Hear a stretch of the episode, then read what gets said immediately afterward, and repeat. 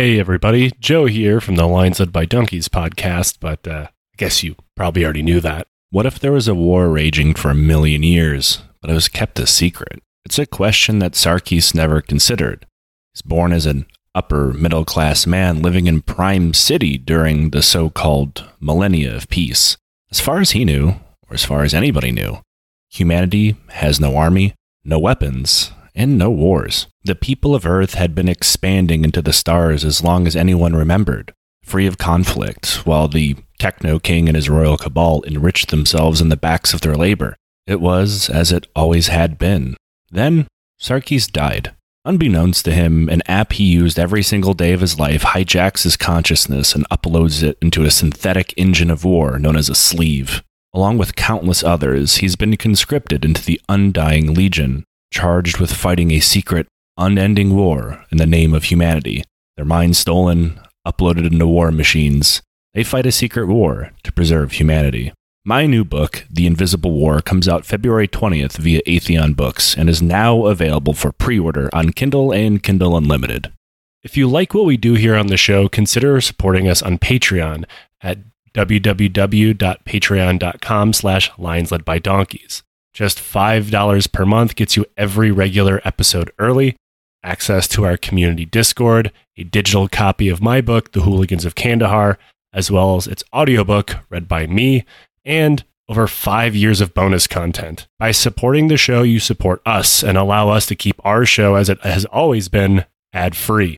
Thank you for listening, and I hope you enjoy the show. Hey, everybody. Welcome to the Lions Led by Donkeys podcast. I am Joe in the in the depths of Tbilisi, and joining me in the caverns of London. I don't know what the fuck London has. Is Nate? What's up, buddy? Yeah, it's me. What's up? Hey, it was funny because like you were talking about, God, I fucking hate Georgia. I really want to get out of here, and then you you kicked into like show mode, and all I could think of was the the. Have you ever seen the Howard Stern Private Parts movie? God, I think I was a child.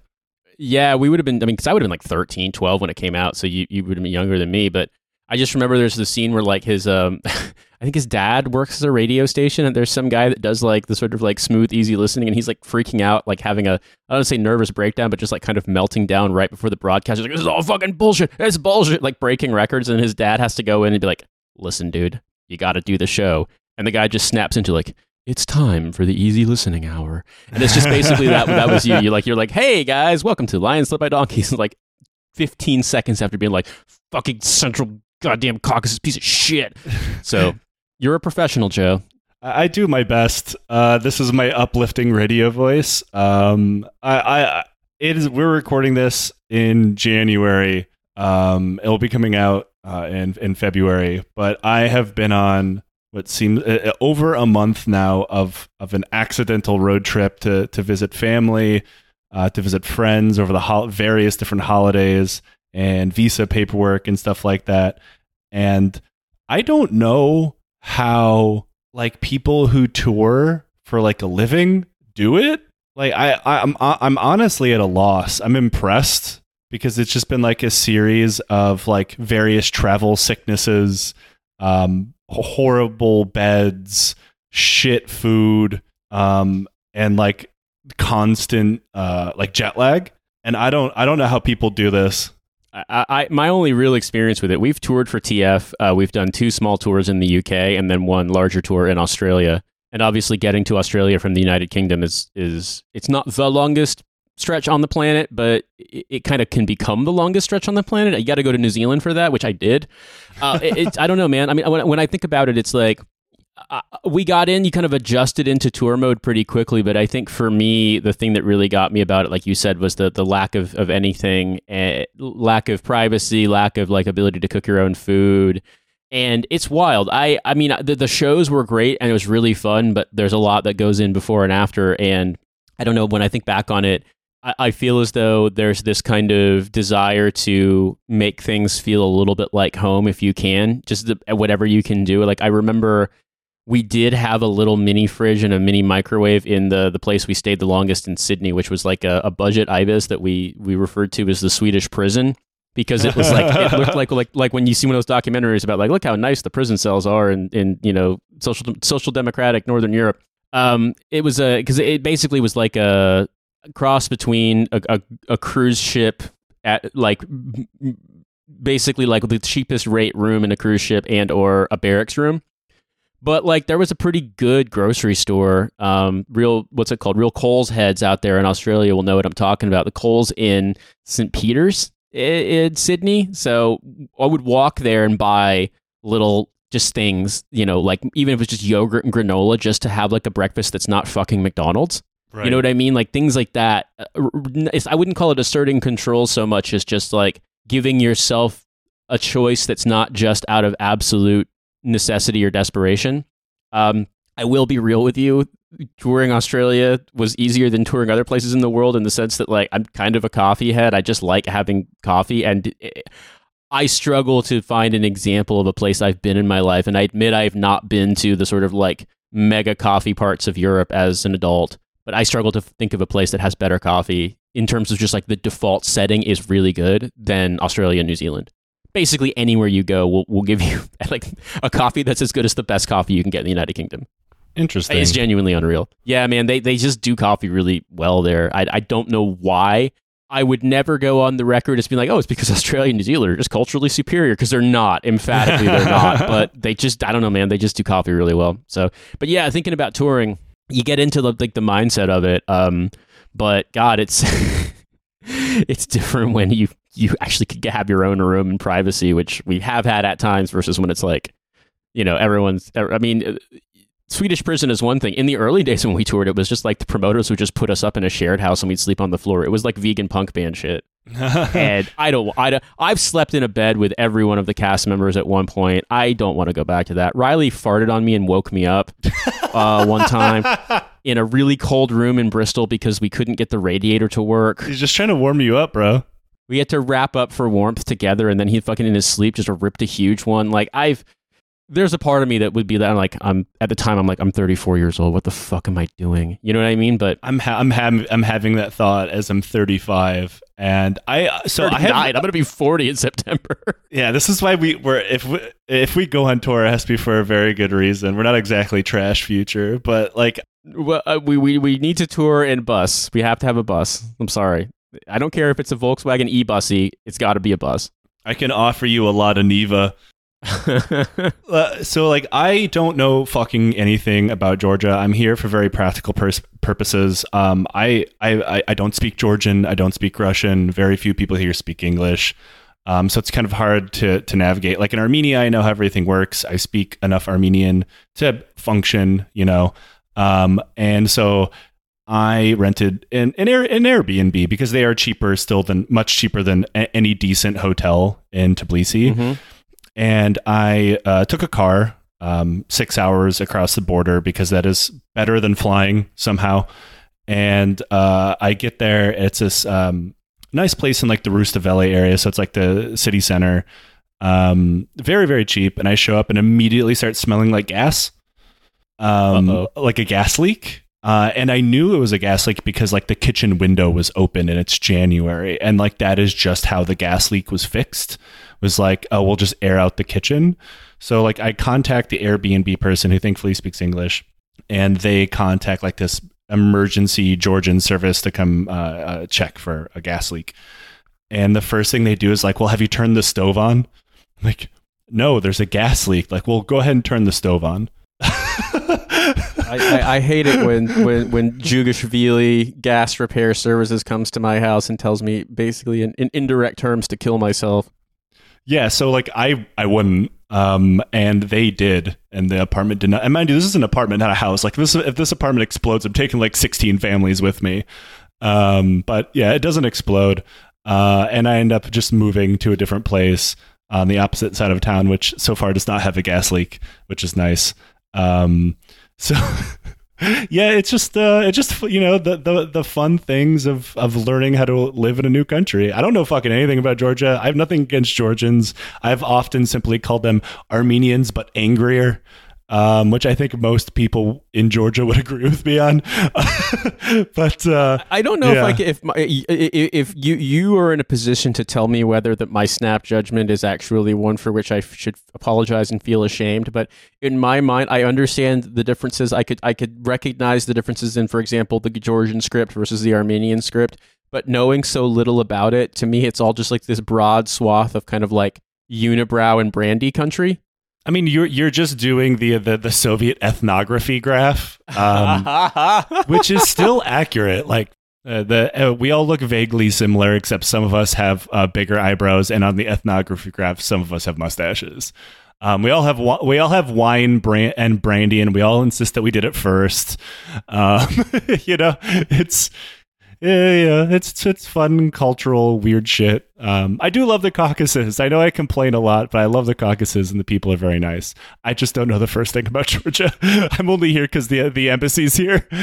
and you don't want to deal with a gas leak, and you don't want to get exploded out of your fucking Stalinka or whatever vintage ex-Soviet housing you're living in. Like, I get it. I absolutely get it.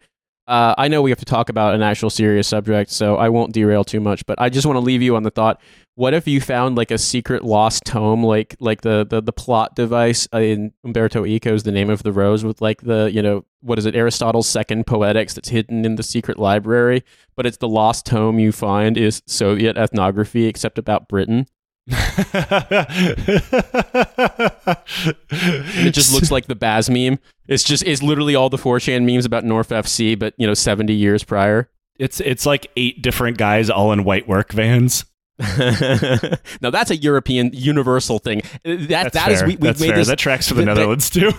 O- only fools and horses the british tv show comedy like sitcom about uh, a white van man and his kind of dumb friend and who basically run a, a, a service in in Peckham where I live and the idea is that they he's constantly like buying shit wholesale and trying to sell it and just generally being kind of a pain in the ass. I mean I that's a rough summary.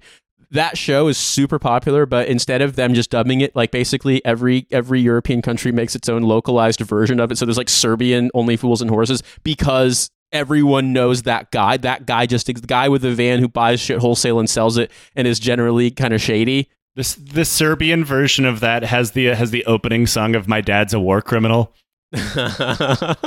yeah, so basically, uh, yeah, Al- Al- Albanian man in van gets his own TV show. They they they don't want they don't care about the you know all the British things about it. They just they recognize that guy. He's like a Jungian archetype. So speaking of um, of of British characters, um, we're Ah. gonna talk. We're gonna talk about one that um, I don't know if you've heard of, but he's definitely a very popular figure in British military history because let's say he falls under the uh, the, the the category of eccentric. Ah, I love eccentric British people, which can mean a lot of things. It can mean extremely racist. It can mean polymath. It can mean probably should go to jail for sex crimes. It can mean, I don't know, just weird guy, you know, but eccentric, it's got a lot of kind of layer upon layer. I, got some bad news for you, Nate. Uh, you just ticked every single thing about this guy. Joe, did I say it on previous episodes? Because my, my, my brain always dumps after we record anything. It's like a like an old computer's internal memory. But there was the line. what if a brain operated gets- on floppy disks? yeah, exactly. What if you needed an MS DOS boot disk to turn your computer on in the first place? And then in this case, the boot disk is uh, legal stimulants, either prescribed to me or in the form of coffee. Uh, I would say. Did you ever? Did I ever make the joke about? Or th- th- this is a common thing, but some people really haven't heard it before. I swear about the the the, the, the joke about the Brits always said that the sun never sets on the British Empire, and the truth is that's correct because God doesn't trust an Englishman in the dark. Like- Okay, old joke. It's probably not a new thing to most people listening, but it's probably a fair assessment of this guy. well, that that basically the empire, the British Empire, also served as kind of like a like the like the steam release valve in a pressure cooker for finding useful occupations for weird sex criminals. In the sense of like exporting them and exporting all of their horrific behavior to the colonies, like time and time again. It's like, oh, this guy, this guy's a little too into, uh, I don't know, fucking thirteen-year-old boys. All right, he's got he's a great colonial po- post for him in Burma. You know what I mean? Like it okay, just seems you're, you're getting entirely too close to this guy now. okay, listen, I I have read nothing. I literally didn't know what we were going to talk about when I created the session file for this and on the Zencastr. I just called it, you know, January 18th Lions because I didn't know. I'm just winging it. All I'm saying. I, I mean, he he does fit an archetype. Um, you know, eccentric when we when we talk about it on the show could mean guys who aren't so awful, like de Wiart, to people who are legitimately some of like the the most secretive but worst people who have ever walked the earth, like Baron Sternberg. Um, you know, there's It could also mean like fully range. lead poisoning, just like like like fucked off that laudanum, got exposed to way too much mercury as a child, and just completely insane. Okay, that does come up. oh, man, I just oh. So the guy we're talking about today is one of those guys who would absolutely be in an asylum somewhere if he wasn't really good at killing people. And his name is Orde Wingate. Um, have you ever heard of him? I have not. No. So Orde Wingate might be the picture of the eccentric British military officer during World War II for all of the good and the fuck ton of the bad that comes with that statement. And there's going to be a lot of bad. And I'm going to say there's going to be a curveball in here you're not expecting. Ooh. Now, Orde Charles Wingate was born on February 26, 1903, in British India. Like you kind of pointed out, uh, his, his father was a colonel in the army, and his father were part of the Plymouth Brethren religious order that started in Ireland. Now, I'm not going to go into this religious order that much, but to make a long story short, they're effectively Anglican fundamentalists. That sounds like the Puritans almost. Like I mean that that's the first thing that comes to mind, but Yeah, I mean, they probably would have been Puritans a few generations before. but yeah, if it's Ang- Anglican fundamentalists, it's basically like I don't know, what if Opus Dei was Episcopalian? like they quite literally missed the boat on being Puritans, so they had to settle for something else. And they couldn't have the big weird hats. Yeah, or all of the buckles, which I know didn't exist, but I'm sticking with it. You Um, know yeah. what? This is what we were taught by that fucking the, the, the shitty, you know, like fucking laminated paper pictures or whatever they put up on the classroom walls when we were in grade school. And they had big buckles, and there was a turkey, and there was like a, Native American who seemed way too happy to be there. You know what? Like that's just what we default to when we think about it. That that turkey needed a buckle. Exactly. Put a buckle on a turkey for some reason. Give it a huge belt like it's a WWE champion turkey. That's right. Uh, his, his family was deeply entrenched in the British ar- aristocracy. Like he's related to T. E. Lawrence. Uh, they're cousins. He- He's one of those guys. I, am really restraining myself to not start doing the voice, the T. Oh, I suppose I should just send a letter from my uncle saying I've been a bad boy. I promise you'll get a chance in the future. Oh. uh, to see you'll find I'm late to formation again. Mhm. Please I'm- I'm don't sorry. whip me. Yeah, have to be thrashed again. What a terrible thing I've done. I would very hard for me certainly to do hate that to be savaged. Yeah, it's uh, doing Milo's T.E. Lawrence voice, and I, I, feel like I stray sometimes into Alan Rickman because it just doesn't come as naturally to me as it. They're kind of the same. But Alan Rickman, I don't know if Alan Rickman has ever played the sort of like because it's like the sheriff of Nottingham combined with Herbert the pervert from Family Guy. And- like I don't really think Alan Rickman's ever played that character. If he has, I, I don't know his filmography that well. If he has, write in and correct me. But Rest yeah, peace, there's a there- yeah. Rest in peace to a guy with surprisingly good politics and also just seemed like a good dude. You know? yeah, it doesn't happen very often. Yeah, I know. It is, it is rare to meet nice British people. Uh, His you know, uh, Wingate's dad retired from the army when Orde was two, and they moved back to England. And he had a very strange upbringing. Uh, he was, in effect, homeschooled and only socialized with his siblings until he was 12 years old. Um, most of his education up to that point boiled down to simply memorizing scripture, and uh, like that was the only way his father really ever spoke to him. And his dad was, let's say, out there. He believed the most important thing a boy and a man could be was independent, self reliant, but most importantly, strong. Because if you're physically strong, you could simply not get sick.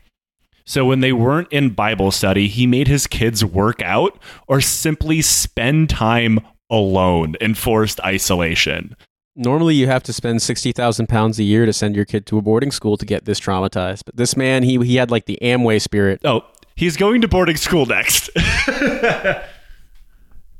uh, now, he, it's because there wasn't a formal version of homeschooling at the time. So, in order to like go to university or or or have like official paperwork, he had to send his son to school. So he sent him to boarding school, but not actually to board there or even to take part in any activities. He would go there for tests for like testing purposes so he could graduate and then go home. He didn't live there, he didn't socialize with anybody, he didn't do any after school activities, he did no sports, he wasn't allowed to. He went in, took the tests, and left. And he graduated in 1921. Um, so yeah, off to a good what a start. miserable existence, man. Jeez, that's just. I mean, like, I'm sure I'm going to feel less sympathy when I learn about what this guy does in his life, but that just sounds oh, you atrocious. have no idea. It's like. It's like it's like what if the secret garden wasn't didn't have a happy ending? It was just bitter and miserable, like the country it's set in. yeah, what if Children of Men was this guy's backyard? And once again was simply the Brits just did that.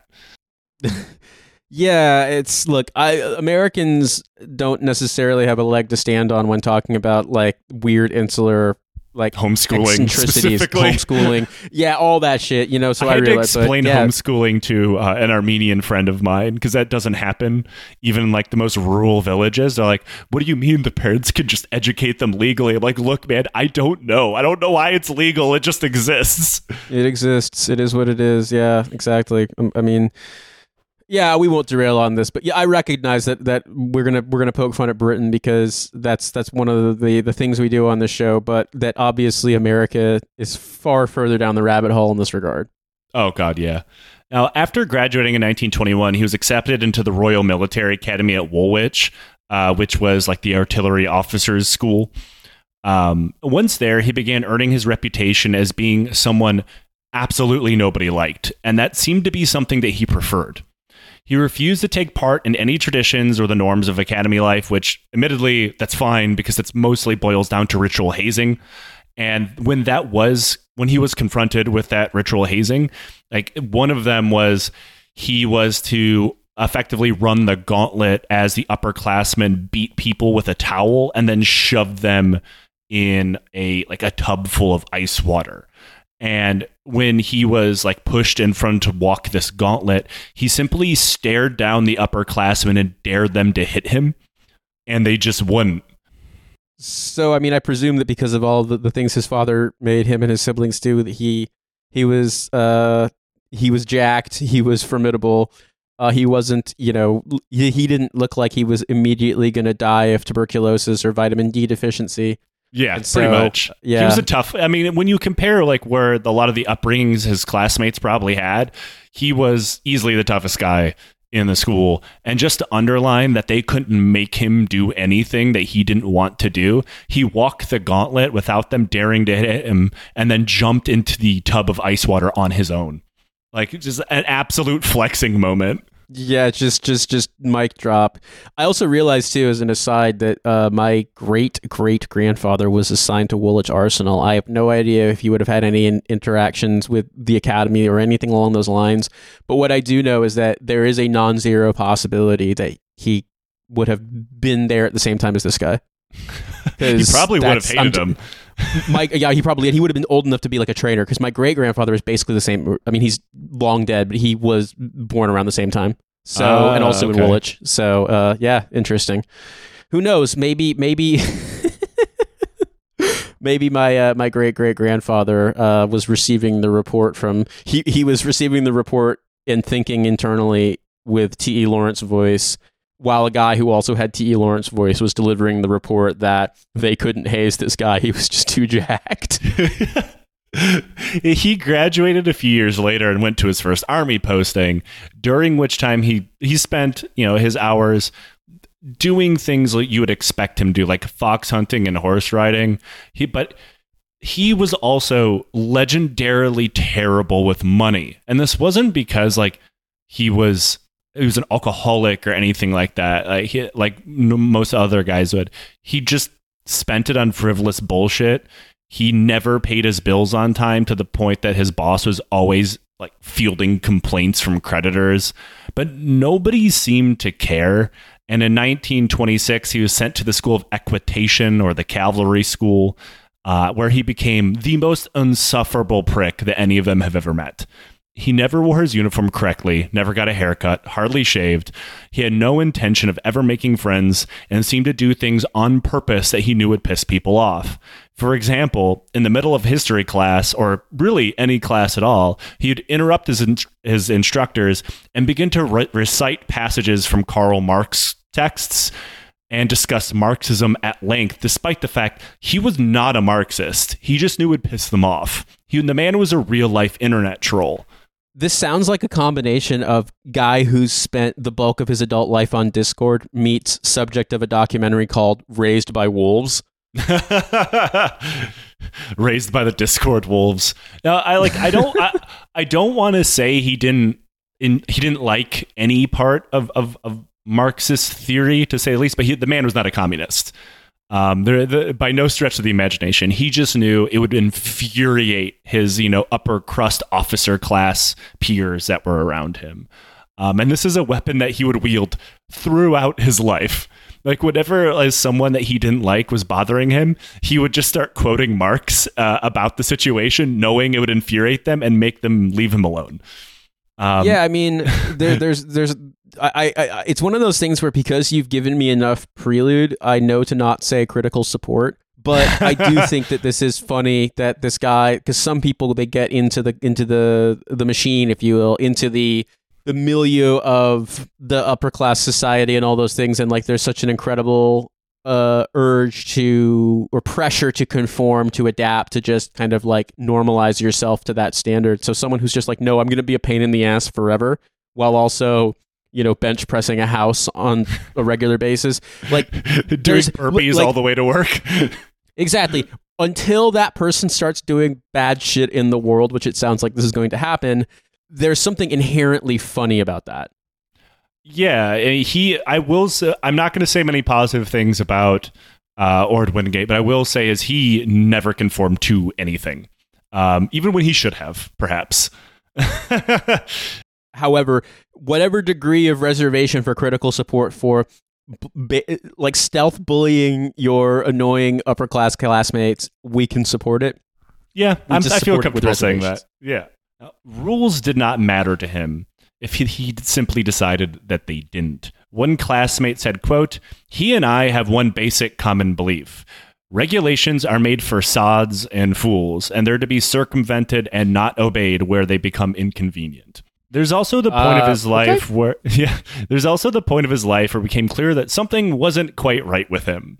He had untreated depression. And this is the 1920s, and healthcare back then consisted of having your brain melted with electrical current and telling you to stop being sad.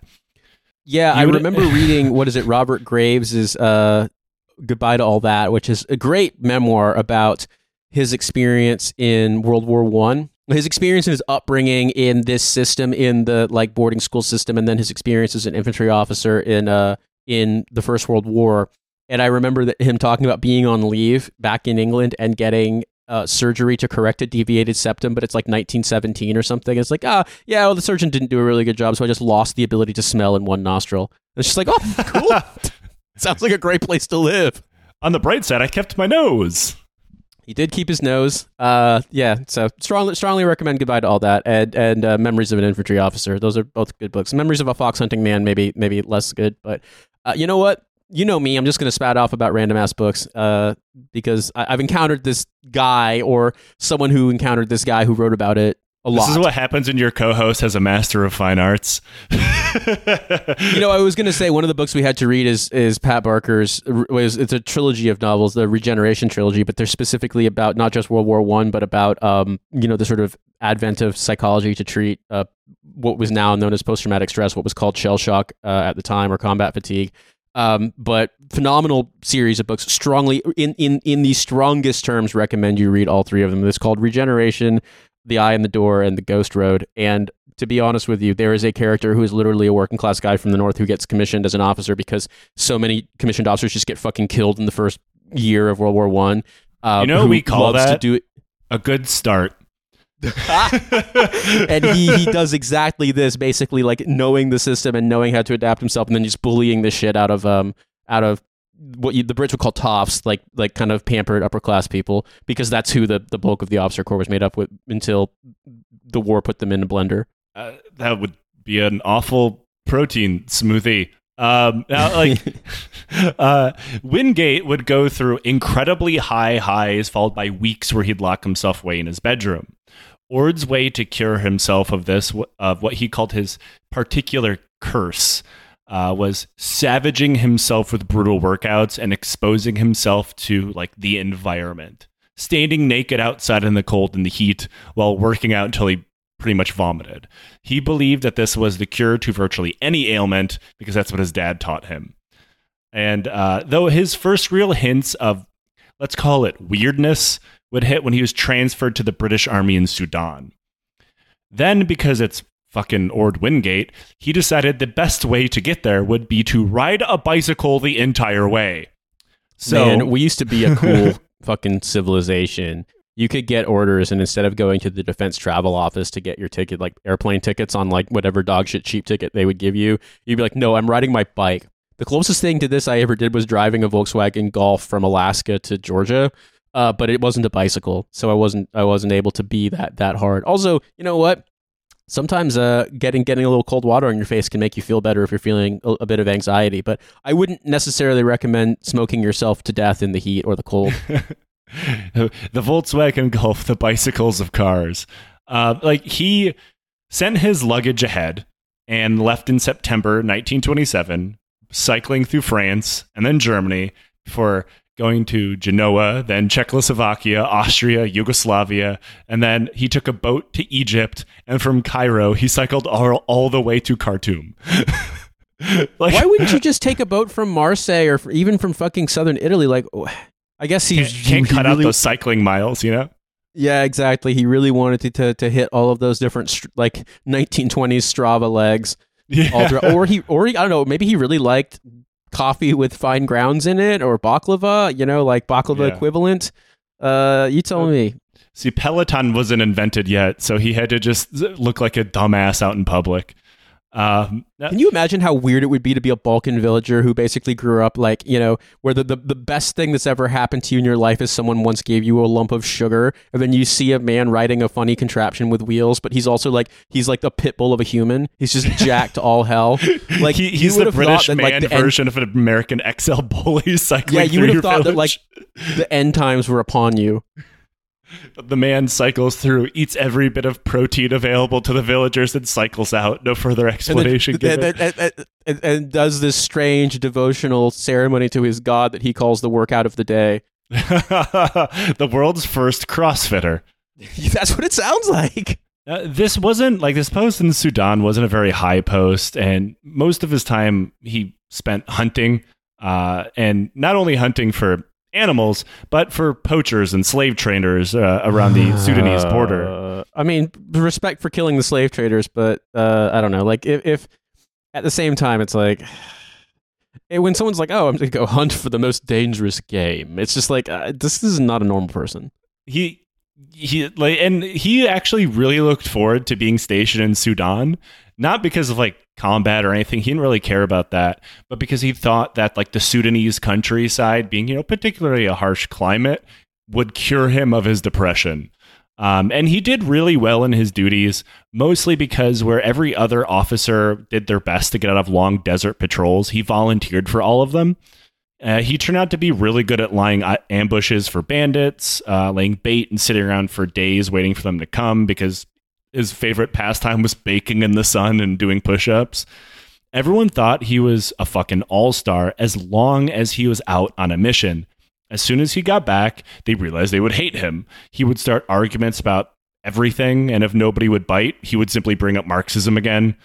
At one point, the colonel in command of uh, the East Arab Corps, which he was a part of, said he needed to keep his opinions to himself because, quote, I don't like the things you say, and I don't like you, which is always what you want your colonel to tell you. Um, and there's a reason Yeah. for this. He would attend all of the staff meetings butt naked.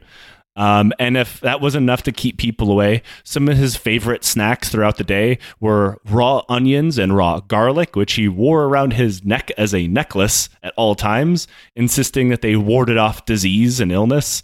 Um, he wore an alarm clock around his neck as well, like Flava Flav, which would go off at seemingly random intervals, like he was the fucking Mad Hatter.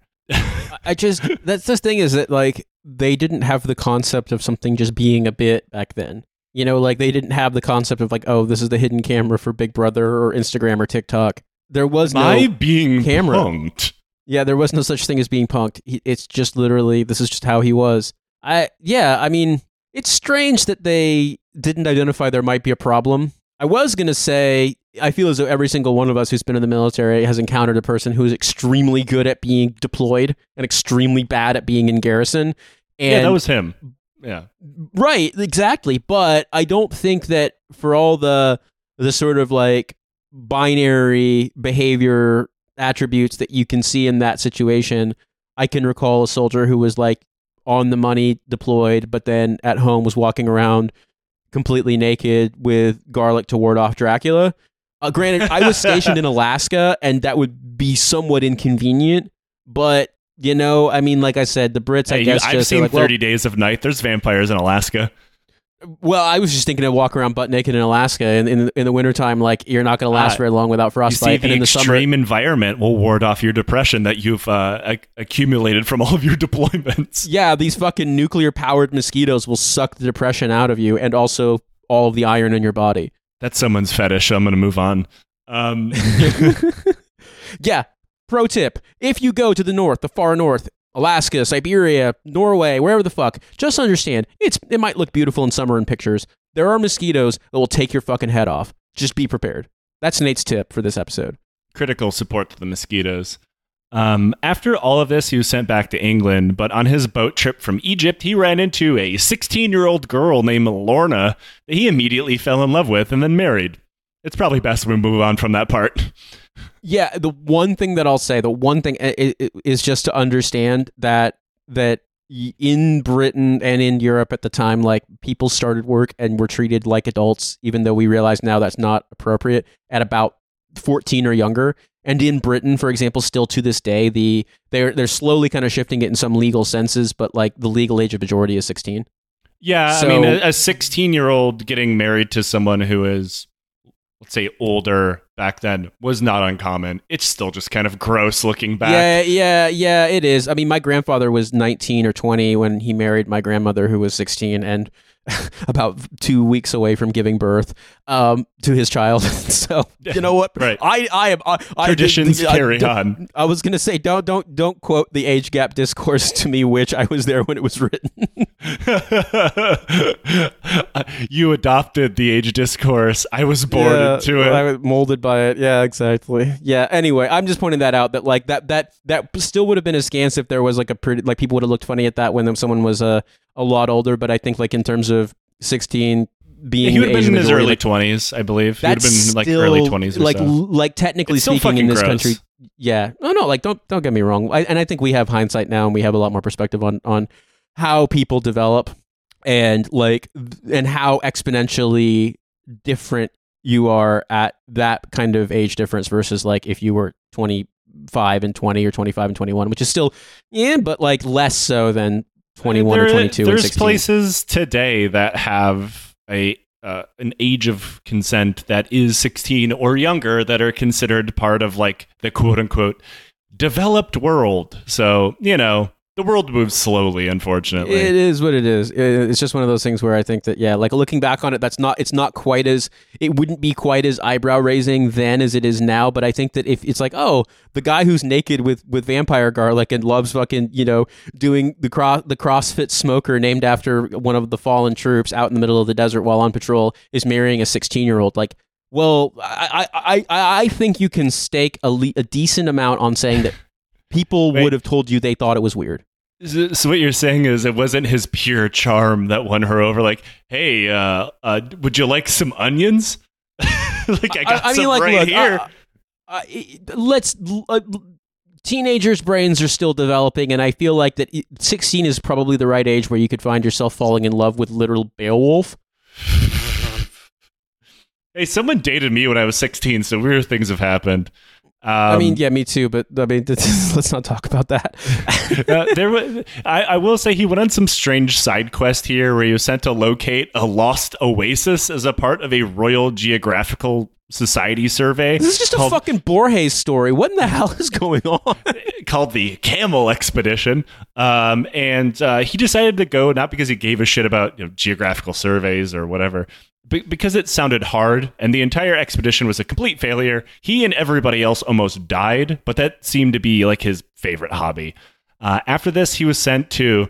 All right, here's the curveball the British Mandate of Palestine. and despite having previously no opinions of the ongoing conflict in the region, nor being Jewish at all, he became a full throated Zionist to the point it terrified the British government. He saw the creation of a Jewish state in the Mandate territory as a religious quest from God and immediately allied himself with paramilitary turned terror organizations like the Haganah and the Irgun, despite the fact the British government, who remember he represented, did not work with them officially, but he was doing it openly.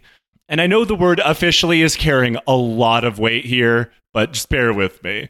Later uh, on, the, the Haganah killed a lot of British army people in mandatory Palestine. Like, yeah, hold that thought. So, we, this is a, uh, a leads to B here. Um, uh-huh. He began training paramilitaries and created the Special Night Squads, which included famed military heroes of Israel such as Moshe Dayan and Yigal Allon. The SNS were in effect a death squad. Israeli historian Yoram Kalanick describes this period as such quote, the Arabs complained to the British about Wingate's brutality and harsh punitive measures. Even members of the field squads complained that during the raids on Bedouin encampments, Wingate would behave with extreme viciousness and fire mercilessly. Wingate believed the principle of surprise and punishment, which was designed to confine the gangs to their villages. More than once, he simply lined up rioters in a row and shot them in cold blood. It should probably come to nobody's surprise that the modern day Israeli Defense Forces consider Orde Wingate to be their founding father. Uh, well, yeah. I mean, there you you have. I mean, I, I think that when you look at this stuff, um, I mean, when it's Theodore Herzl or Ze'ev Jabotinsky or British army officers who are on wandering rogue quests, when they write about it, when they talk about it at the time in those primary sources, they're they're they're not particularly subtle about what they believe needs to happen in the sense of like, oh no, we're going to colonize this place, and or in, in, in people like Wingate's case, like, no, we need to exterminate these people. Like it's just you know when when uh what's his name uh, when when Churchill talked about you know wanting to I bel was it Syrians that he wanted to gas. I can't remember, but he talked about wanting to deploy po- poison gas on on. Churchill uh, wanted to uh, gas Indians. Yeah, I, I, I, at the end of the day, like this, the argument that there's this nuance and subtlety in the intentions. Well, that go read and see. You tell me. Yeah, it's uh, it's the thing is, is like there's going to be more curveballs that come to describe this guy in the future, um, which we'll get to but like he was such a bloodthirsty, weirdly Zionist British military officer. It worried the British government. Um, like the SNS operations were horrifically bloodthirsty. They were relentless, and they would define Wingate's idea of war. Offense was everything. Always be attacking, and when you attack, make sure it's by surprise. And of course, this violence is not something the British disapproved of, it is why they kept promoting him and giving him awards. However, Wingate refused to toe the weird British government line about the mandate, and when he went back to England on leave, he consistently screamed about the need for a Jewish state, which is not what the British government was talking about at the time. His intense Zionism disturbed most of his superiors. One of him labeled him a national security risk. When a fellow officer pointed out that there were two sides to the Palestine issue, Wingate replied, I know that. I just happen to be on the right side. You're on the wrong side. Wingate mm. was fired and ordered to return to England in 1939. He was put in command of an anti aircraft unit as World War II started and kept getting pissy because he wasn't given a command nor was he allowed his, to run his death squads in Palestine, and he believed that this was a punishment because it was. However, Winston Churchill loved him. Like they Surprise. yeah, I mean, okay, this is the weird part. Winston Churchill loved him, but everybody knew that he was fucking insane and didn't want to give him a large command. So, after Italy declared war on the Allies in 1940, they decided that despite sitting back and doing nothing a few years before when Italy conquered Ethiopia, Ethiopia would now need to be liberated because it had now become geopolitically and tactically important. So, they kicked Wingate back to Africa under the command of Archibald Wavell, who you might remember from our Singapore series. Mm-hmm. Wingate was called to the front because the British were outnumbered by the hundreds of thousands, and it was decided that an irregular ambush type warfare would be the key to their victory. And they just so happened to have a crazy dude who was really good at that kind of thing lying around. Wingate tabled the idea of what was known as deep penetration warfare, otherwise known as what I did to your mom. I knew. I, I fucking knew. I was like, nope. There's no way. There's no way. Joe's from Michigan. I'm from Indiana. There's just no way. You can't let that one just fly through I had no Un- choice. unengaged. We'll put it that way. Yeah, I know. So deep penetration warfare was sneaking behind enemy lines in large numbers and just kind of fucking shit up. Wavell loved the idea and put him in charge of a newly created Gideon Force, who Wingate quickly staffed with British and African veterans, and when that wasn't enough, he invited his old friends from the Haganah and the Irgun to come in and join him too. And I'm just the imagining the equivalent of like you have this crack force assembled, and it's just like, yeah, your your your motley crew of British veterans of the conflict and random guys he's picked out, and then like 50 dudes whose modern equivalent is selling you those fucking bath salts in the mall, and they're all there, just just like just some of them just seem a lot more intense about killing people than others, and it's just like, but they have Cool, the man. hands. yeah, exactly, exactly. they're they're they they do not. There's nothing to exfoliate on their skin. They, they emerge from the tent with a with a V-neck so deep you can see their balls, ready to go to war. Yeah, exactly. You know what? Like it's just they they didn't have like skin tight denim and white belts back then, but they ought to have. Spiritually they did. Now, when he was putting this force together, he met someone that struck him with like, uh, like he saw the sun rising behind him. Uh, absolutely fell in love. It was love at first sight. That was the Emperor of Ethiopia, Haile Selassie. Um, and and I don't mean it was like a slight reverence either. Like he considered him his best friend, making him quite possibly the first British Rastafari. I was gonna say Um, like it, it- well he this man became became a, a a Christian Zionist and he could have become like a proto Bob Marley fan. Yeah, he he was immediately like uh, completely on uh, board with the emperor, like the concept of Ethiopian liberation and sovereignty, like seemingly overnight. So you got to realize too that like the, the the kind of uh, very simplified potted history version of this is that Rastafarianism is messianic and saw Selassie as a kind of messiah figure because of the fact that th- there was this this notion of uh, a, a country led by a black emperor or a black king, and because It was never conquered. Um, well, until it was, of course. Right, and and so like there's not an explicit Jamaican connection to everything to do with the Empire of Ethiopia, but obviously when people talk about Selassie now, like it's very hard to to escape that because that movement and that that religious fervor around him happened in his lifetime. He visited Jamaica. His quotes on this subject are really strange too.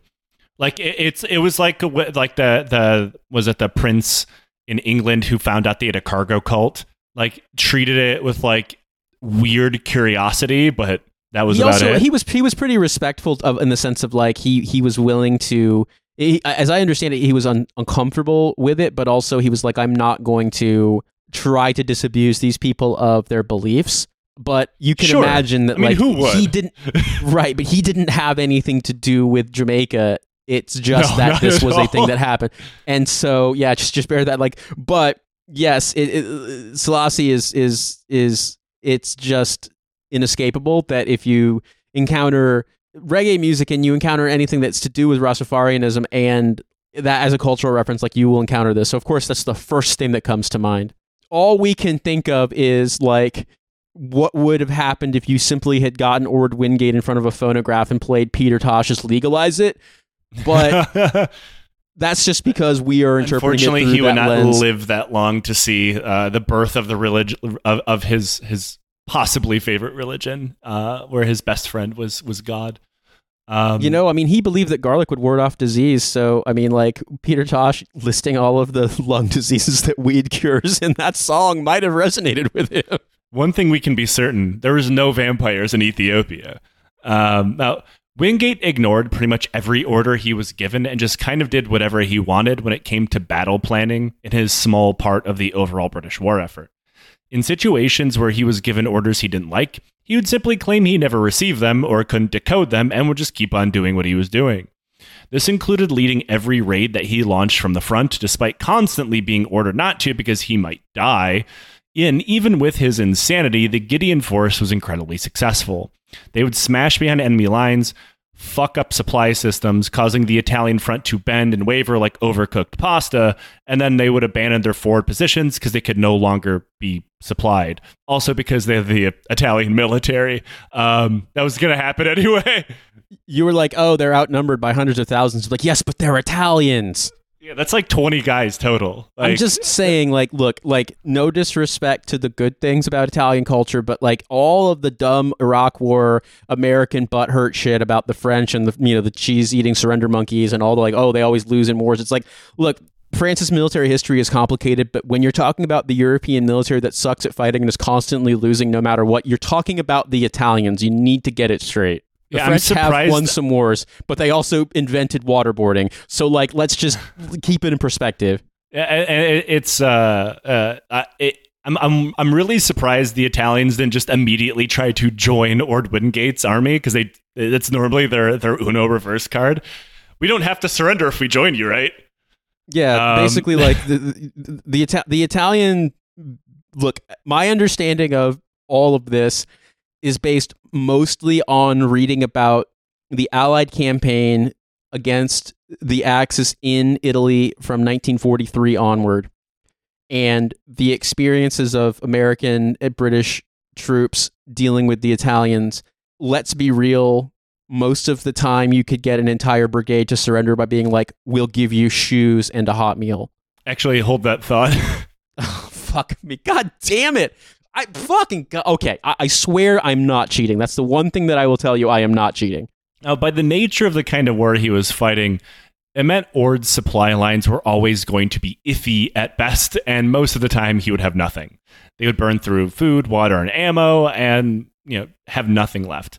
In one situation, while pretty much out of everything, but still trying to chase down and harass Italian troops under the command of Severio Maritavello. Sorry, I didn't say that right.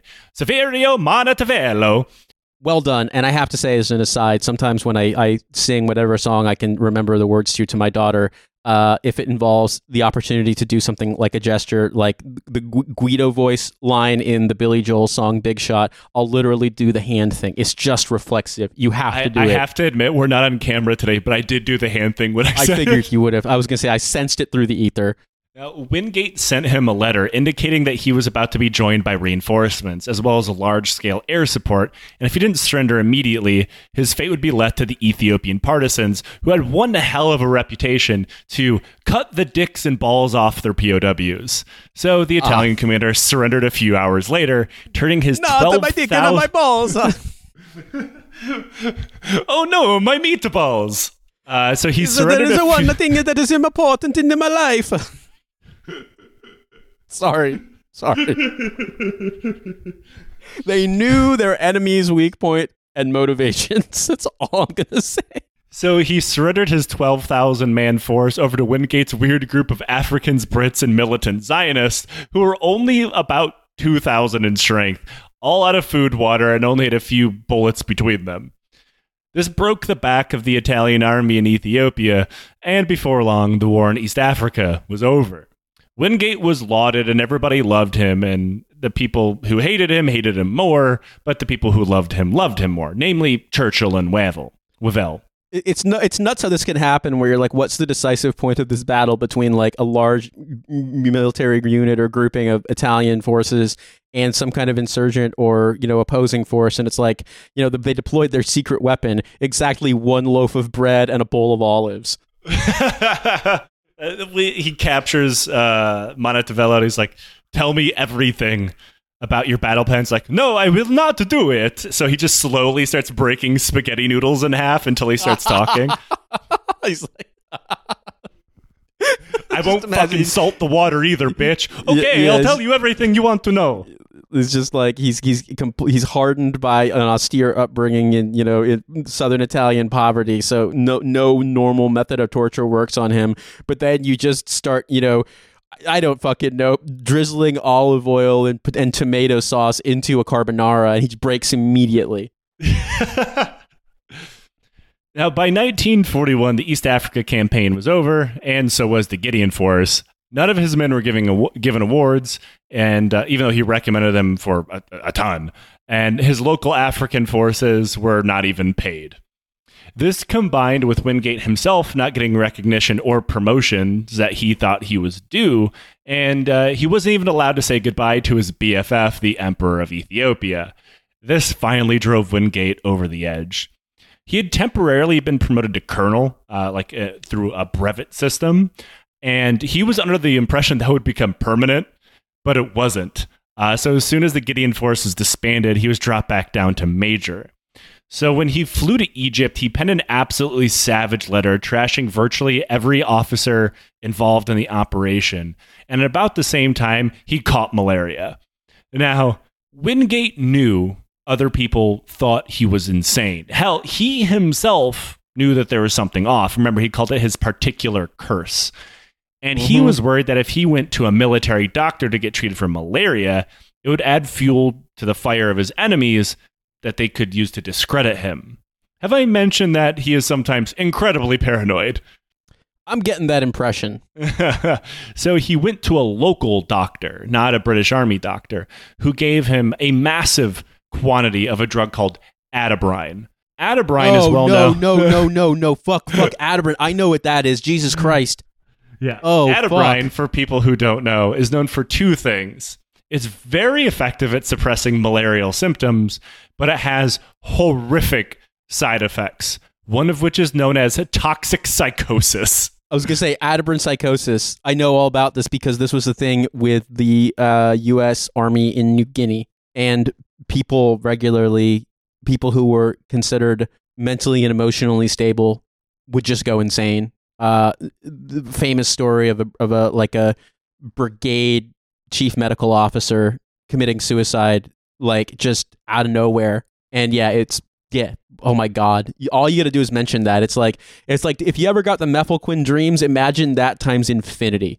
Yeah. And unlike mefloquine, like Atabrine was 100% connected to psychotic breaks and suicide, where mefloquine is kind of in a gray area. Only I mean, partially it- connected to those. Yeah, I mean, well, like you know, Robert Bales blamed his shooting spree on mefloquine, and that didn't work because, like, I just took doxycycline and it made me feel like I was going to puke every morning. But then there's also the, the, the, the secret dark horse candidate for mandated anti-malarial drugs that my soldiers were fond of. It's called not taking them and getting malaria. I, I was, I was gonna say, you want to know what my life hack was? I never once took my doxycycline. Can you imagine doc- doxycycline, a drug that is reduces your ability to handle UV exposure? Imagine me. You've met me in person. You know my complexion. Imagine me in southeastern Afghanistan, and I'm taking a drug that makes you more susceptible to sunburn. yeah, it's a, uh, you would just become like lobster destroyer of skin. Yeah, it's it's uh, uh thankfully most of my skin was covered by all the bullshit we had to wear, but my nose wasn't. So guess what? Probably going to get cancer Yeah. on my nose someday. Shit. Who needs it? Just go to the British doctors; they'll make you lose your sense of smell. Exactly. You know what? Solve the problem for me. Now now I'm even more miserable, which means I'm even better integrated into this country. Now, like the important part about Atabrine is like it was already known to cause what was called toxic psychosis in people who did not have underlying mental health concerns, and Wingate had those. So ripped to the gills on malaria pills, Didn't mean to rhyme that on purpose. He ran into his hotel room and jammed a fucking knife directly into his own neck.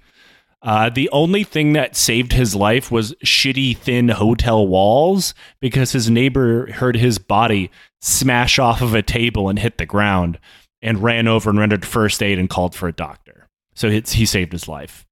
Now, his political allies made sure to keep what really happened under wraps while the British Army did the rest. You see, despite everyone knowing Wingate wasn't all there in the best of times, the effects of atabrine and combined with cerebral malaria were pretty well known. So the entire incident was written off as a psychotic episode because of the atabrine. However, there was a still good chance that this would have sidelined him for the rest of his career anyway, because there, he went nuts and stabbed himself in the fucking neck. That will generally derail anybody's career in the 40s. However, Winston Churchill directly intervened to make sure a board found him fit for service three months later. In a way, I kind of wonder if, like, you could, you, like, if people thought he was going to be useful, they could even retroactively explain his fucking insane behavior and just be like, "Oh yeah, this happened. This guy had this thing," and it's like, no, he's been crazy before. This made it worse, but he was crazy before. But like, this could Wait, either just be didn't talk ammunition. about that part. Yeah, They just this- left all that could- part out of any official memo. Well, you know what? Sometimes you just need, you, uh, know, Mr. War Crimes, Mr. Mr. Workout of the Day, Jack Caveman War Crimes, and you gotta just, you know, just sweating Break- atabrine out of his pores at all hours. yeah. I'm just That's, that's my like, secret. I use atabrine as a pre-workout.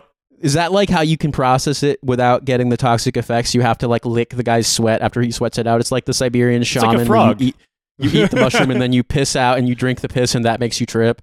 Yeah, it, it's like trip, tripping off of licking a frog, except you're pinning down the world's strongest British man and licking his neck. That's that's the Pornhub category. Just in and of itself. Uh, weirdly, it was during this time recovering from you know stabbing himself in the neck and malaria and waiting for a new assignment, and he's in England that Wingate took up another new thing to defend: Ethiopian independence and sovereignty. He loved the emperor and was worried that the country that he had just helped liberate would be absorbed into the British Empire.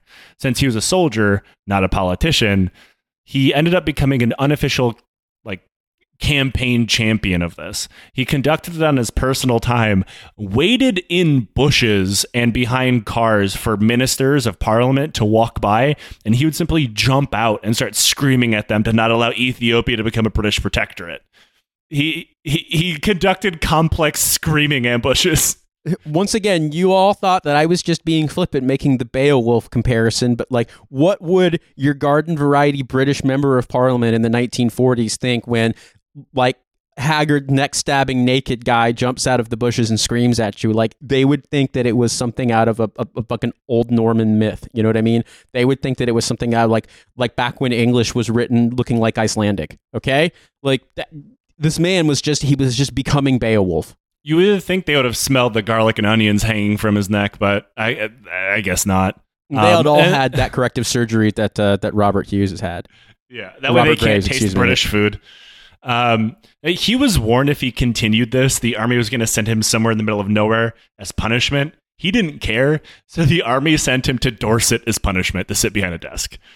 Um, uh, this is this is where Just his know- career. knowing was- England is just very funny. It's like I can't send you. No, no, gotta do the right voice. Yeah, I can't send you to hell, but I'll send you to Dorset.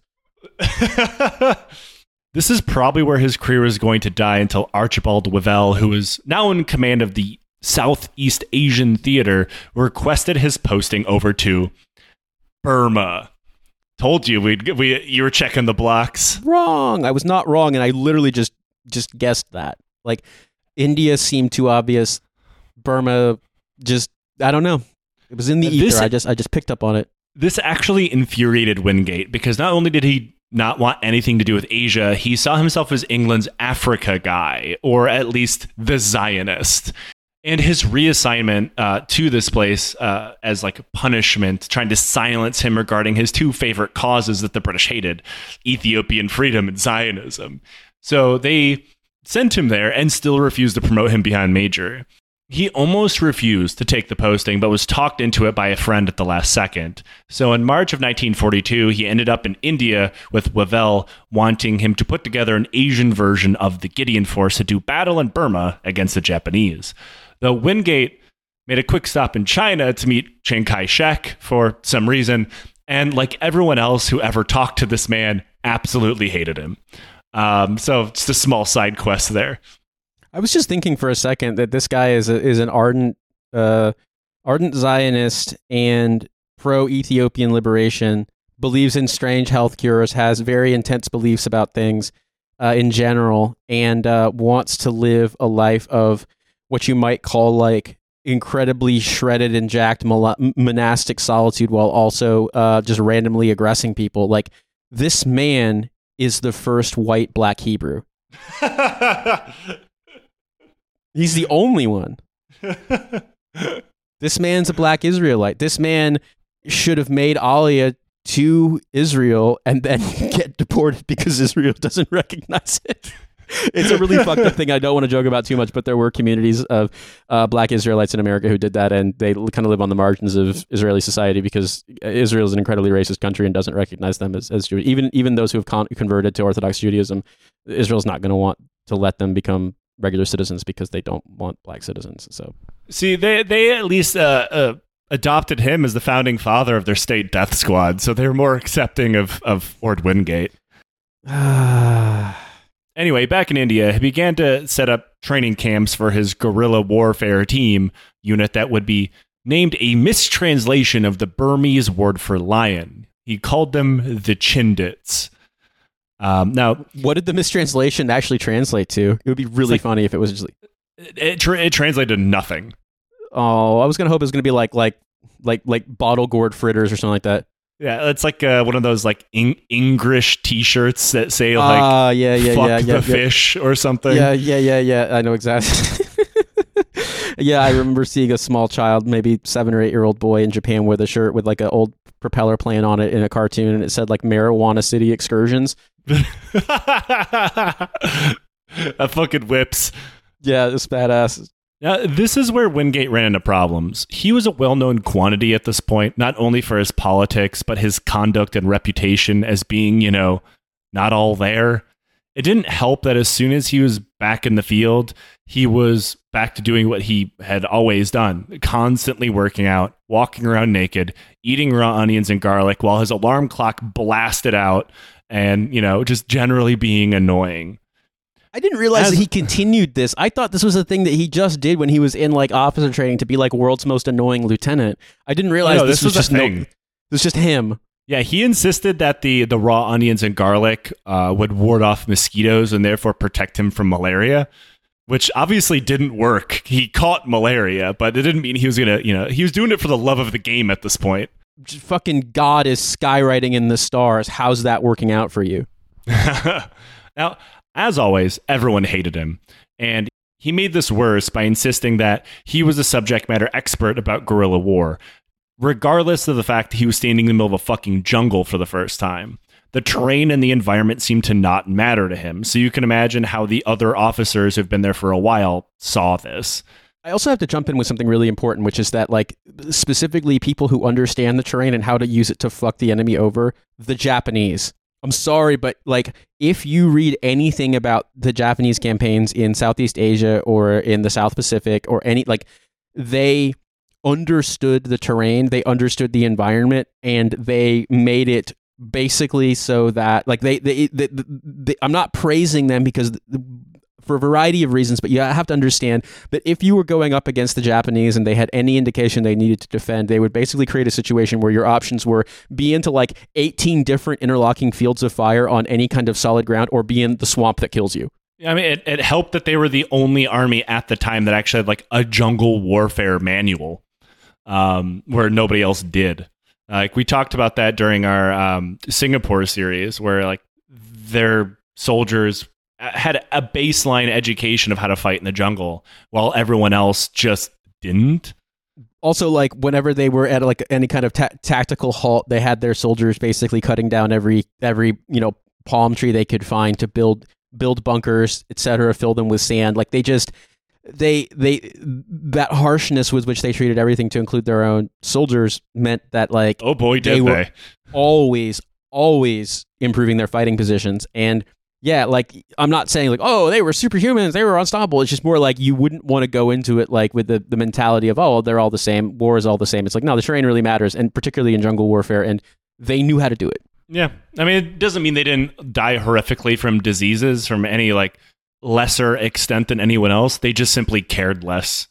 They're like, yeah i mean oh, just, whatever, he's the, dead. they, the, Fuck him. yeah they just had the the like the the the ultra westernized but also insane japanese military ethos of like if you get malaria you have weak genes Yeah, pretty much. Uh, they should have done more burpees and wore more onions. Now, other officers thought that Orde was out of his head, and if he was anyone else, he probably would have been fired, but Wavell loved him, so it didn't matter. Then, to underline everything, Wingate had ignored everyone when they told him the location of his training camp was prone to floods. So, of course, it flooded, killing dozens of his trainees. But Wingate casually swam away from the flood, butt naked, and didn't see what all the fuss was about. This man is just he's just doing Iron Man's left and right all the time. Except instead of losing, like, oh, I lost 12 more trainees, skill issue. Don't care. was Get me gonna new ones. Naked Rastafarian, black Israelite, Iron Man. This dude is just this man is just every single stereotype about the city of Bristol combined into one. Now, when Wavell gave him new men, uh, they were, let's say, not the best to continue training to prepare for his missions because everyone hated him and thought he was crazy. Nobody was willing to give him soldiers that, let's say, might be considered good. They his the Chindits were a dumping ground, so well, he got say like it's not as if he's got a good track record of like, hey, put your best guys here, like they'll be well taken care of. Like they seem to be getting washed away by biblical floods. Like if you're gonna give him soldiers, you might as well be like, hey guys, read the manual on building an ark. So yeah, why would you get like and, and also conversely, having been a junior officer and you having been an NCO, if you've got problem soldiers you don't want to deal with, you're like, oh, give them to the guy that's gonna get them washed away in, in the fucking great inundation. You know what I mean? Yeah, like, give them to the guy who's gonna get them swept out to sea by Neptune's wrath.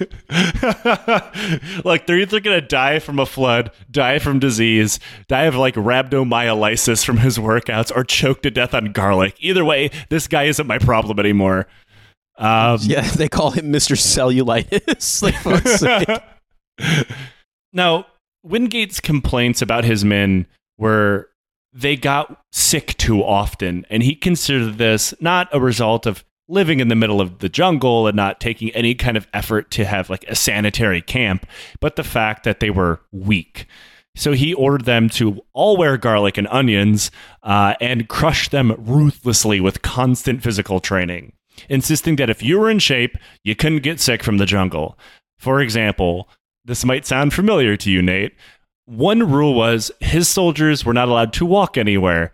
They must run, and not just like a jog. They have to be in a dead sprint going from point A to point B, no matter what they were. Like, if you had to take a piss, if you had to take a shit, if you were going to the mess hall, you better be sprinting like Usain Bolt, or he was going to appear out of the jungle ether and beat the shit out of you.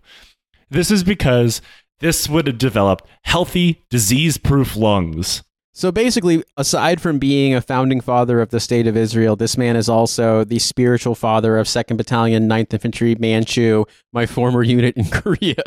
because Jesus Christ, this is fucking familiar. I'm, I had to do this in basic training as well. Like uh, if we were outside the, the the barracks building, like going to the chow hall, going from you know the payphones because I, I still had payphones back then. Yeah. uh, you had to run. Uh, if they caught you walking, you were going to pay for it. And I mean, granted, I'm not comparing these two because I didn't get malaria. I mean, though worse than malaria, I did basic training in Kentucky. It's it's it's hard to say which one of those is worse. But um, yeah, like this is a trend. Um, so rather than getting individuals to train, Wingate was given entire units, assuming you know, a little correctly that this would be an easier way to build overall unit cohesion. So, one unit, the King's Rifles, lost 70% of their men within weeks of starting training because of illness. The Gurkhas lost 250 men. The only men uh, left standing in any unit were from the Burmese Rifles because they were locals. They had a higher level of resistance, not immunity, but resistance to various sicknesses in the I, mean, jungle. I just feel like if you were forced into this environment of basically, yeah, you've got an IMT everywhere, and if you don't, then like you know the wraith of the jungle appears at no out of random and throws a spear at you. Like I feel as though this is just how you turn people into believing in a cargo cult. Yeah, I mean, to be fair, the attitude that his men developed by the end of this whole thing was two part series. They lauded Orde Wingate like he was some kind of messianic figure, like he could do no wrong. Um, and okay, part of that almost certainly has to do with how the series ends. And I'm not going to give it away, but his men loved him. Everybody else hated him, but his men loved him. I assume this is like uh, some kind of Stockholm syndrome. I, I don't fucking know. Yeah, Um, I, I I know that people like that Stockholm syndrome may be kind of a like an incorrect concept in some ways, but I understand exactly what Sure, you mean in- yeah. in the sense that like I, I don't I don't mean in the sense that they were kidnapped, or but like the sense that, that he treated them so fucking badly. that Yeah. they kind of fell in love with him. Yeah, so basically your options it's I mean it, it makes sense is to either believe that this the guy and therefore the system is right and you have to get with the system or believe that God has forsaken you and this is actually hell. And so it's like it does make sense The, why the devil is a is a naked British man wearing garlic for a necklace. I mean he is, that's correct. But yeah, yeah, exactly. The Gurkha's casualties were replaced by random individual British soldiers and officers who could not speak the Gurkha's language, which is you know, uh, some regional dialect of, uh, of Nepal. Um, but some of the Gurkhas could speak English, not all of them, but you know, it creates a language gap, uh, a problem that would not become important down the road. There were also multiple casualties incurred during training due to the fact that the men had been bitten by snakes or because they had accidentally eaten poisonous frogs while undergoing survival training. you know, it's one of those things where it's like maybe you want to pull this guy aside and do the train the trainer thing that like you shouldn't be writing the jungle warfare manual from scratch in the sense of like re- shouldn't recreating the whole the whole like caveman process of figuring out like what what frogs you can eat without tripping or dying. Like there is some established literature on the topic. You might want to consult that first. He did, but like he didn't understand like he understood the jungle manuals of survival as well as anyone would if they simply read them and then immediately tried to do them with no further training. But instead of doing that, he skimmed them and then acted as a subject matter expert to train everybody else, which led to many of his men dying from eating poisonous frogs and snakes. Um, whoops. Uh, you know what? They wouldn't have died if they had a uh, you know a better uh, I don't know workout of the daytime. They they simply did thrusters faster. They wouldn't have died from those snakes. If they had more energetically worn the ingredients of an incorrect carbonara around their neck, they wouldn't have died. Exactly. Now, despite going through his own men like a scythe through wheat, uh, planning went ahead anyway. His men would be split up into different columns. Each of them would work completely and totally on their own to better penetrate Japanese lines in Burma and attack the logistical systems from railroad tracks to communication lines, you know, supply storages, you name it. Raise so much hell behind Japanese lines that their front line would collapse. But because Wingate is nuts, in order to get all of his men into position for their coming operation, he ordered them to march 130 miles by foot rather than travel by rail because fuck them.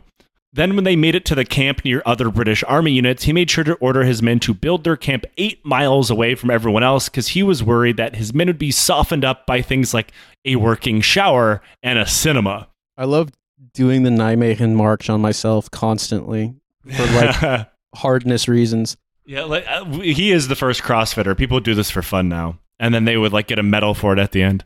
So the overall plan made up by Wavell was to use Wingate's men to push behind enemy lines, followed by an advance on the Chindwin River, as well as down to the Akyab with the rest of the British army. The idea was to pressure the Japanese front line, which would then collapse because their logistical system had been sabotaged.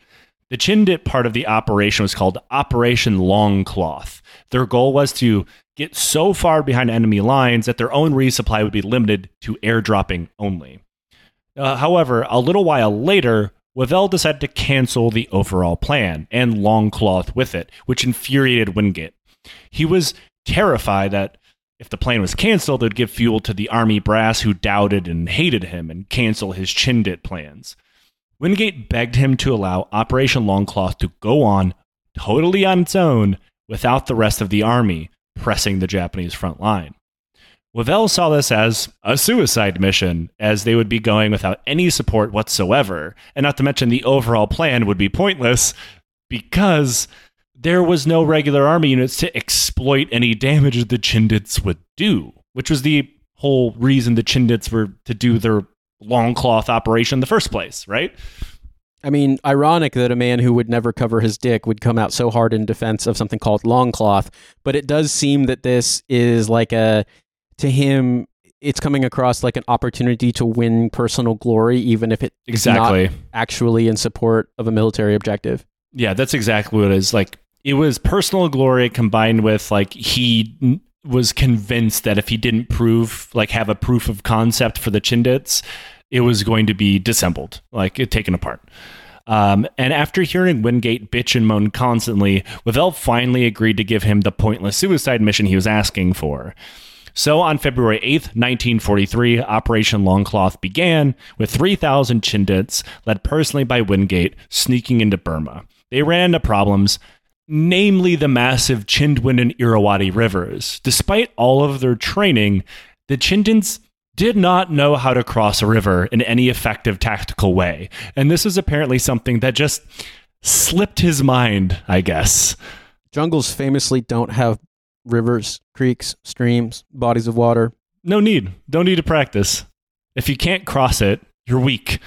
Um, and this was made worse by the fact that not only did he have to get men across it, but also pack animals like mules and elephants who are absolutely not having it. So, in a chaotic traffic jam turned riot between man, mule, and pachyderm, boats, and fuck knows what else, they barely made it across the river. Somehow, the Japanese did not see them coming, despite the fact it took two full days to accomplish. I mean, I'm sorry, but that is a fucking huge failure on the part of the Japanese. That if you it- when you hear like a brigade-sized element having arguments with their elephants, like normally that's a pretty big indication that something is like if people are showing up with a 3000 strong force and there's elephants involved, that that kind of makes alarm bells go off in my head. Sitting down uh, at my staff meeting afterwards, doing my after action review with my mules and pachyderms, hoping I can come to a conclusion correctly. You know, Yeah, All it's right, like, like- all right, oh, we need I need three sustains and three improves. Like sustains first. thanks. Uh, I was also going to say that. That's a good call. Uh, Donkey, what do you have to say? Thank you. I mean, that does sound like something that fucking Wingate would do. Yeah. Um, and then also make the elephants do CrossFit. like this guy like this guy is at the point where if he came, told me in the next detail like he decided that the way to prepare for battle was to have sex with the wind itself like i would believe it just, just air thrusting into the I'm distance. gonna, I'm gonna fuck the air I call this the hands-free cummies. jesus christ oh now i have to imagine that in like whatever weird accent he had ugh i don't want to this is Once, ac- once across the river, the men set in for their long marching, bogged down by around 70 pounds of gear apiece. Now, Wingate was immediately dis- disgusted by the conduct of his soldiers. They were loud, they left trash behind, they could hardly march together. I assume because they were tired from the hundreds of miles of marching Uh, that they had already been forced to do, and the diseases they were all carrying from training, not to mention the river crossing apocalypse they had just survived.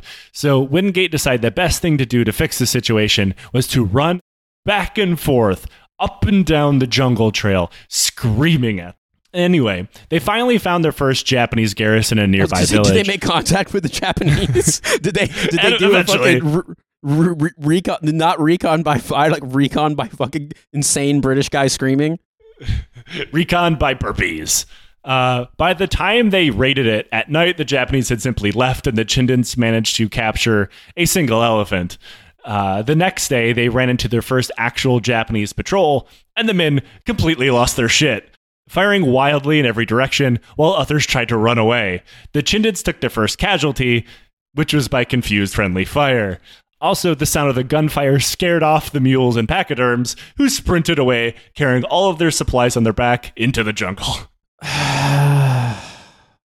You know, all right, who forgot to tie up the goddamn donkeys? Fucking Christ. we like don't really have any basis for comparison because of how military logistics worked when we were in the military. Like, imagine if your LMTVs were sentient and they could just get pissed off and leave. who forgot to feed the trucks? Yes, sadly, periodically the LMTV just like uses its nose to suck up pond water and spray you with it because it's mad.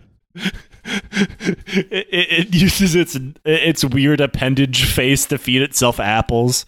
Like when I to- think of to- what to what, what a sentient elephant LMTV would look like, it, it in my mind's eye, it just becomes like the way the first Europeans to encounter elephants drew them in like their manuscripts.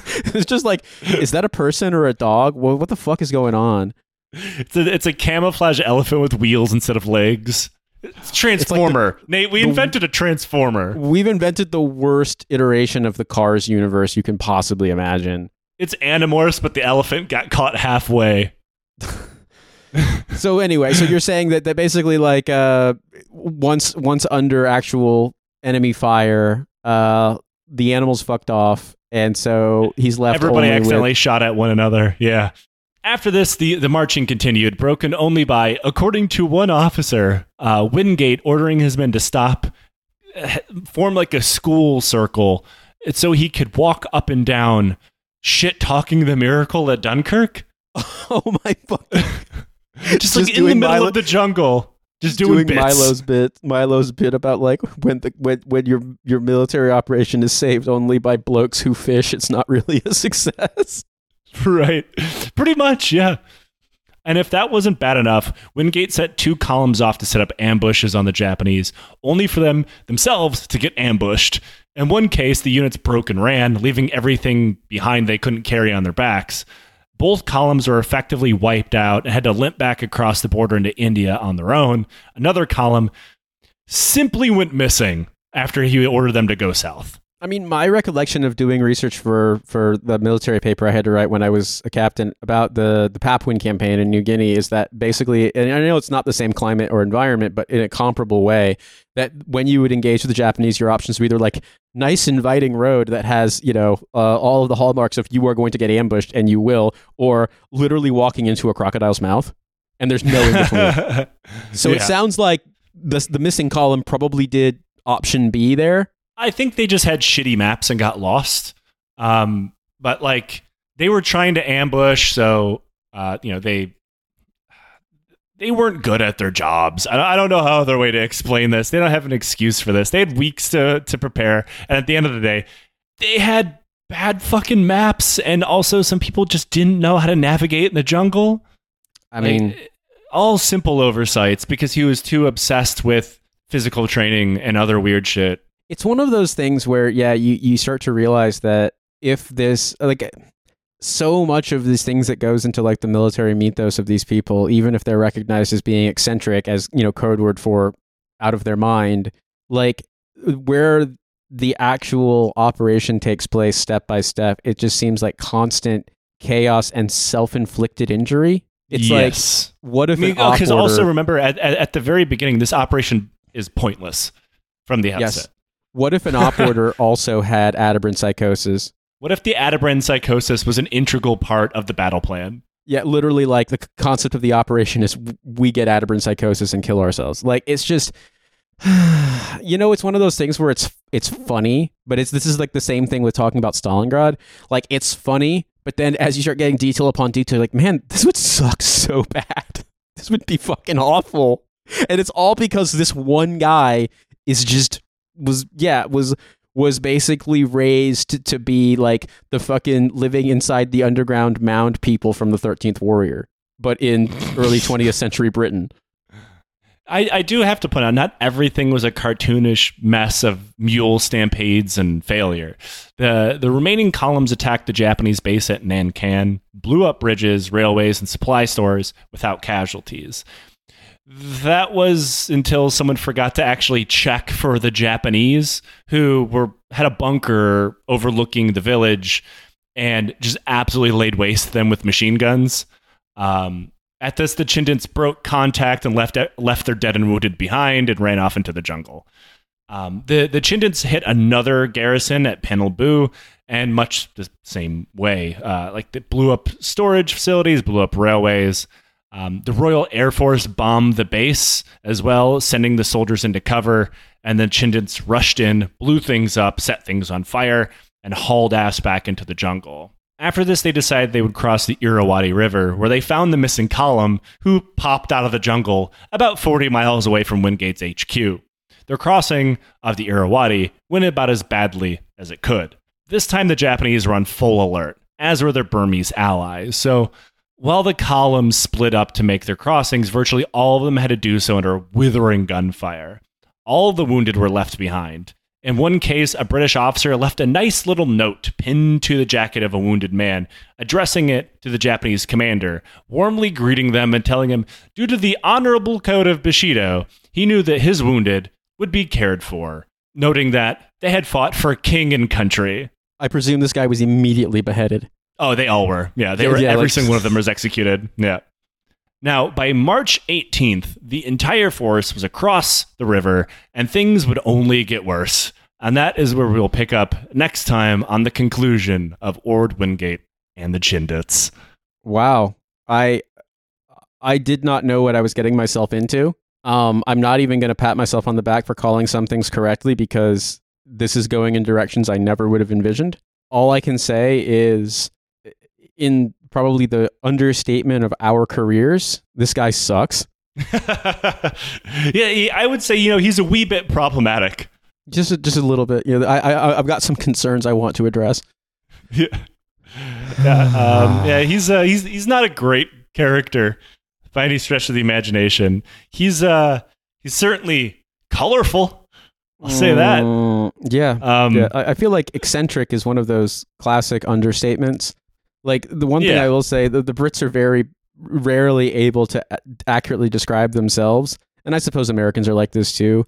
But I will say that there is it, there it is accurate when they say that there's the kind of like like the the the mild understatement that an American might take is like to mean what it says literally when it's like oh he's eccentric, which is coded to mean this guy is fucking bananas.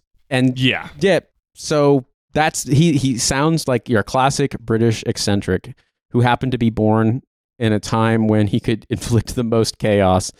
Um yeah. Just- now he would just like go to Spain and get arrested for like getting drunk and punching cops, or I was gonna go say to yeah, like Amsterdam and get drunk and drown in a canal. yeah, like like uh, catastrophic stag do injury makes headlines in Britain. the first man ever to lose a leg doing IED at a stag do. Yeah, exactly. This guy decided not only was he going to jump off a bridge onto a, a canal boat, but he was then going to touch the bottom of the canal with his feet and bench press the boat. Uh, it didn't go well. Nate, thank you so much for joining me here on part one of Orde Wingate, the the, the garlic onion wearing jungle thrall of Burma. Uh, you have other podcasts you host and work on. Use this time to plug those shows. So I am the co-host of a show called What a Hell of a Way to Die, a show about why you shouldn't join the military that is rapidly just becoming a show about being dads because both Francis and myself are parents. Uh, it's a great show though. We have a lot of fun, so please listen to that. I also edit and co-host a show called Trash Future, a podcast about why the tech industry is in fact bad and often incredibly stupid. I also uh, am the producer of a show called Kill James Bond, a podcast hosted by three incredibly funny trans people. Their names are Abigail Thorn, Alice Caldwell Kelly, and Devin. It is a feminist podcast that started out about making fun of or assessing Bond movies from a feminist lens and has rapidly just become a very, very funny movie podcast. Uh, they are currently slogging through the trenches of terrible 60s and 70s Euro spy movies uh, and it's extraordinarily entertaining. It- It's some of the most I laugh when editing or listening to a show. So I strongly recommend it.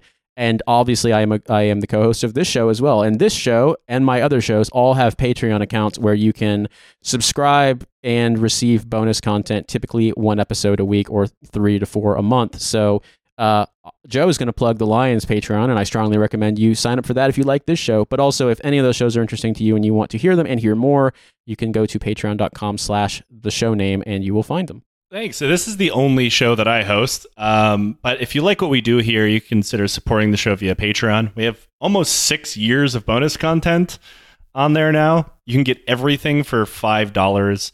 Uh, you also get uh, Discord access. Uh, you get ebooks. You get the Hooligans of Kandahar audiobook, which I am recording myself and releasing chapter by chapter. You get first dibs on merch and live show tickets. You get all sorts of fun stuff. And you could also leave us a review on wherever it is you listen to podcasts. It does us a world of good. And until next time, take Atabrine, uh, wear onions.